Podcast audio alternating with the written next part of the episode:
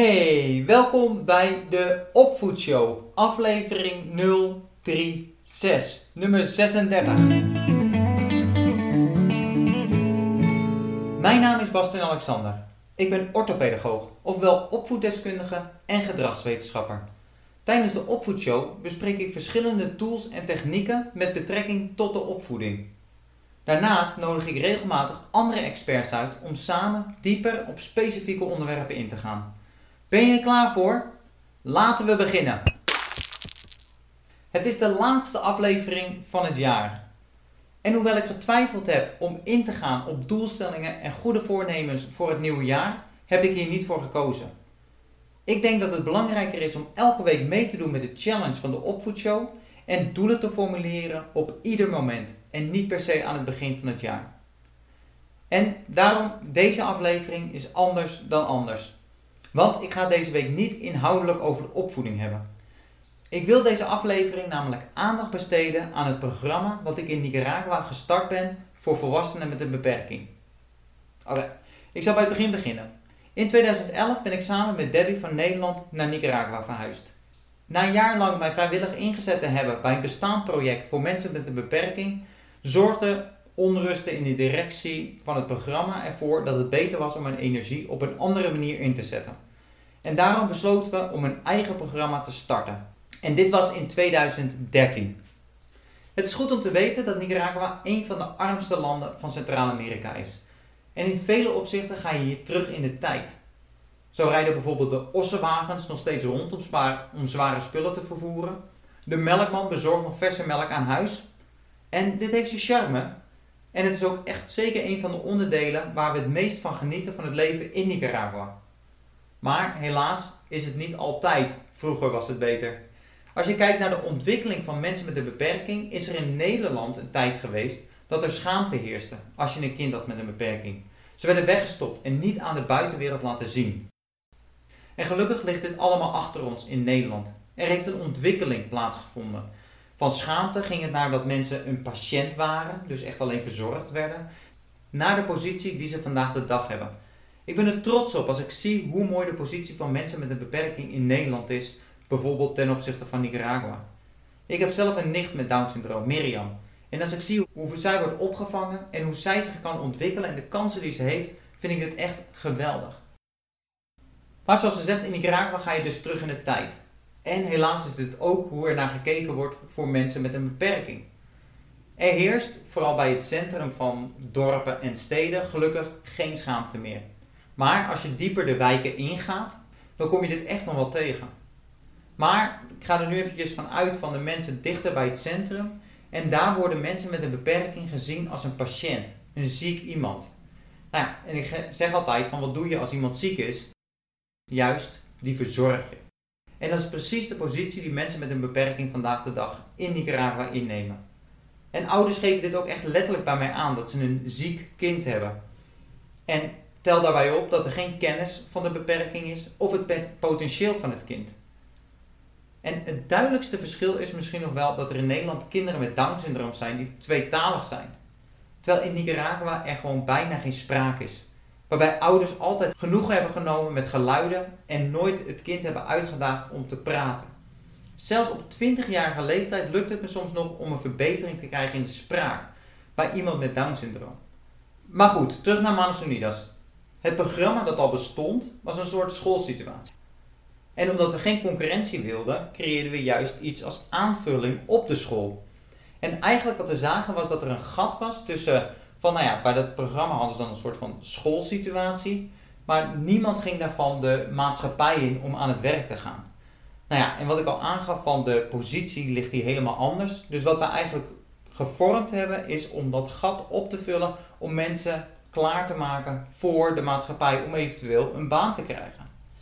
Ik gebruik, ik gebruik trouwens de we-vorm, want ik ben niet alleen begonnen. Samen met een Amerikaanse vrouw, Brooke Rundle, en drie lokale mensen die zich inzetten voor mensen met een beperking, zijn we toen tijd het programma gestart.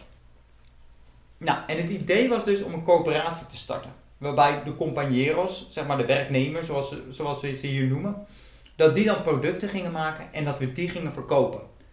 Nou ja, daar moet ik bij zeggen van het was heel erg moeilijk om te starten, want mensen waren pessimistisch. ouders hadden echt zoiets van, mijn kind kan toch niet iets maken wat iemand dan gaat kopen. En het was heel erg lastig om ze hierin te overtuigen. Maar goed, ik had al wat ervaring ook en ouders die mij ook wel kenden en die daarin mij ook wel vertrouwden. Dus op zo'n manier konden we met vier heel enthousiaste compañeros en sceptische ouders konden we beginnen. En daarbij was het voor mij altijd in het begin heel erg belangrijk om die Nederlandse bril af te zetten. Om als orthopedagoog heb ik ervaring met dit soort projecten, maar het gaat hier net eventjes anders, zullen we maar zeggen. Maar goed, we gingen beginnen en maakten mooie en authentieke producten. En dat wil dus zeggen dat het echt door iemand met een beperking is gemaakt. Want wat je nog wel eens ziet is dat dat meer dan de show is en dat het wordt mooier wordt gemaakt. Maar dit is dus echt het, het authentieke product van de persoon met een beperking. Nou, en ouders die, die vonden het te gek. Die stonden er versteld van. En op die manier ging al snel het woord over het programma rond. En daarbij bezocht ik ook andere ouders. En nou ja, in plaats van het project zeg maar, uit te leggen wat het idee was, kon ik het nu in ieder geval laten zien wat we deden. Nou ja, en dat werkte. En ouders die kwamen dan om te zien over en te leren over het programma. En die waren eigenlijk al na vijf minuten vertrokken. En hun kind die dus bleef. En uh, als compañero dat we die toe konden voegen. Nou, en zo begonnen we eigenlijk te groeien als project. En hierbij hebben we dus echt over volwassen mensen. Nou, we hebben de grens op 16 gelegd, 16 plus. En die dus soms ook echt voor het eerst de zijde van hun ouder verlaten, vaak van moeder verlaten. Om zelfstandig buitenshuis een, een project te hebben. De deur uit te gaan, een ritme en een routine hebben. Nou, en dat is soms ook echt wel terug te zien. Van dat als iemand begint, dat je, dat je ze echt letterlijk ingedoken ziet. Gewoon eh, de lichaamshouding helemaal gesloten, super verlegen. En naarmate de tijd dan vordert en ze leren het beter kennen en ze raken meer op hun gemak, dat ze dan letterlijk open gaan. Echt prachtig om te zien. En dan zie je ook de karakters naar boven komen. En mijn favoriete verhaal was dat ik was hier in Nicaragua bij een bruiloft. En nou ja, iedereen had gewoon de, zijn, vaste, zijn vaste tafel, zijn vaste plek. En ik zat met drie locals aan een tafel die ik verder niet kende. Dus nou ja, we leren bij elkaar kennen, namen, waar woon je. Nou, en ze woonden dus in die straat eigenlijk, waar ook een van de compagnons van het project woonde. Dus daar refereerde ik aan van, oh, dan ken je die en die vast ook wel. Nou, en ze reageerde nog wat verbaasd van, nou ja, geen idee, we hebben nog nooit over een, uh, over een Bastin gehoord.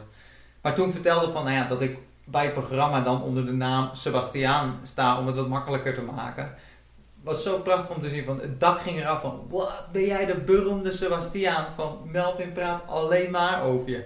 En hij vindt helemaal te gek het programma en heeft een mega ontwikkeling doorgemaakt van, het was zo grappig omdat die omslag te zien en hoe dankbaar ze eigenlijk waren voor nou ja, een project wat eigenlijk zo simpel in, in het bestaan is, maar dat het zo'n grote impact heeft. Dat is echt prachtig om te zien. Ja, anyway, van in het programma en de producten dus die we maken, dan proberen we materialen ook te upcyclen. Van recyclen loopt hier helaas ook nog wat achter. En hier zo worden zeg maar uh, rijstzakken, worden van die grote uh, zakken worden die eigenlijk vervoerd naar de winkels en dan in kleinere porties verdeeld. Maar die zakken die worden eigenlijk weggegooid of als, of als vuilniszak gebruikt. Ja, ze zijn super sterk, want dat, dat wordt wel in 50 pond per zak wordt dat vervoerd.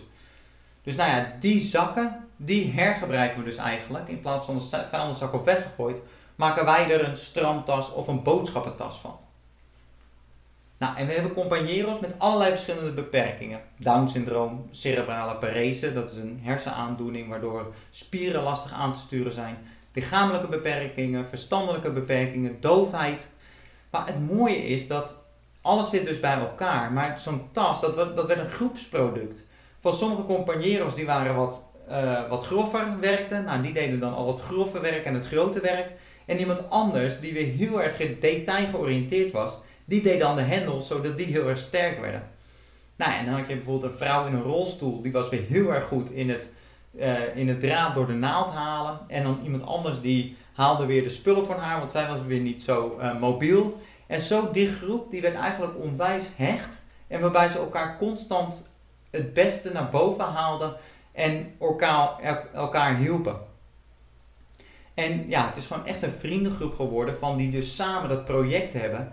En dat zie je ook gewoon heel erg terug in hun karakters, in de sfeer die er hangt.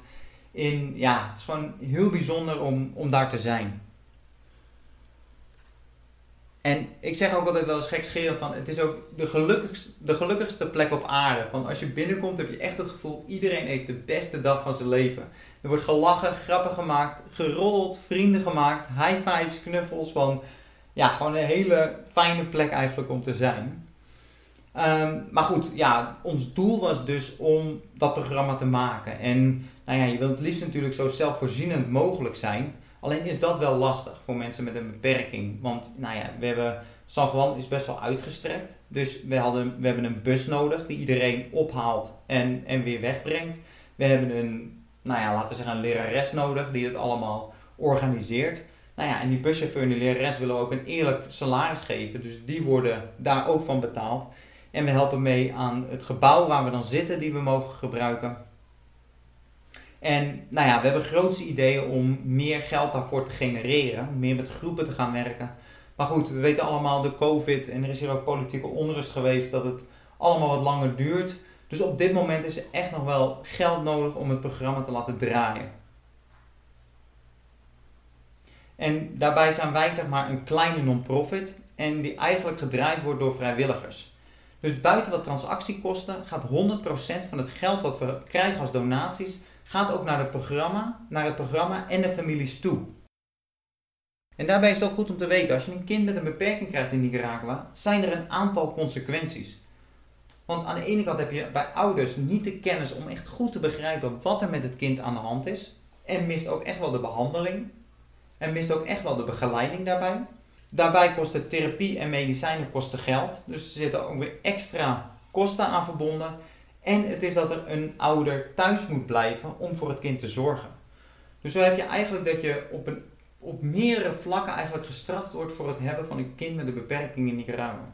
Nou ja, dat is een beetje het verhaal van het programma. En het beste is natuurlijk om nou de visuele beelden bij te hebben. En, en op bastinalexander.com slash 036 kun je ook een video zien over het programma. Wat we gemaakt hebben om meer over de stichting eigenlijk en het programma te leren kennen.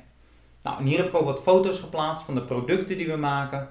En op dit moment hebben we meer hulp nodig dan ooit. Het toerisme is minder, waardoor er ook minder exposure is van het programma. En het is gewoon moeilijker om het dragende te houden. En als je het nou leuk vindt om het programma te steunen, dan kun je dat doen via de link in de show notes. En daarnaast zou ik ook echt willen uitnodigen om, om de video te zien op de website bastinalexander.com slash 036. Ook daarvan staat een link in de show notes. En om dat eens te kijken en nou ja, als je het leuk vindt om het programma te steunen, dan wordt dat onwijs op prijs gesteld. Nou, en soms krijg ik ook nog wel eens vragen over de producten die we dan verkopen, van of, of mensen die dan niet kunnen kopen. Nou ja, het is wat lastig om de producten echt in Nederland te krijgen. Maar als je het nou leuk vindt om een product te kopen en op die manier ook te steunen, van stuur me dan eventjes een berichtje. Dan kunnen we eventueel kijken of er mogelijkheden is dat ik die bijvoorbeeld wat mee naar Nederland neem en uh, dat we daar een oplossing voor verzinnen. Maar goed, dat was dus de aflevering. Ik denk, ja, het is toch wel een, groot gedeelte ook van mijn leven in Nicaragua. En ik wil het toch met jullie delen over het programma wat we hier hebben. Niet over de opvoeding, maar hopelijk toch een mooie aflevering geworden.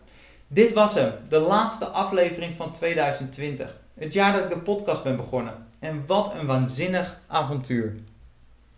Ik wens je een heel goed uiteinde en een heel gelukkig nieuwjaar. Volgende week ben ik er weer met een gloednieuwe aflevering. Dus zorg dat je er weer klaar voor zit. Voor nu, go get them. Je kunt het. Tot volgende week. Ciao.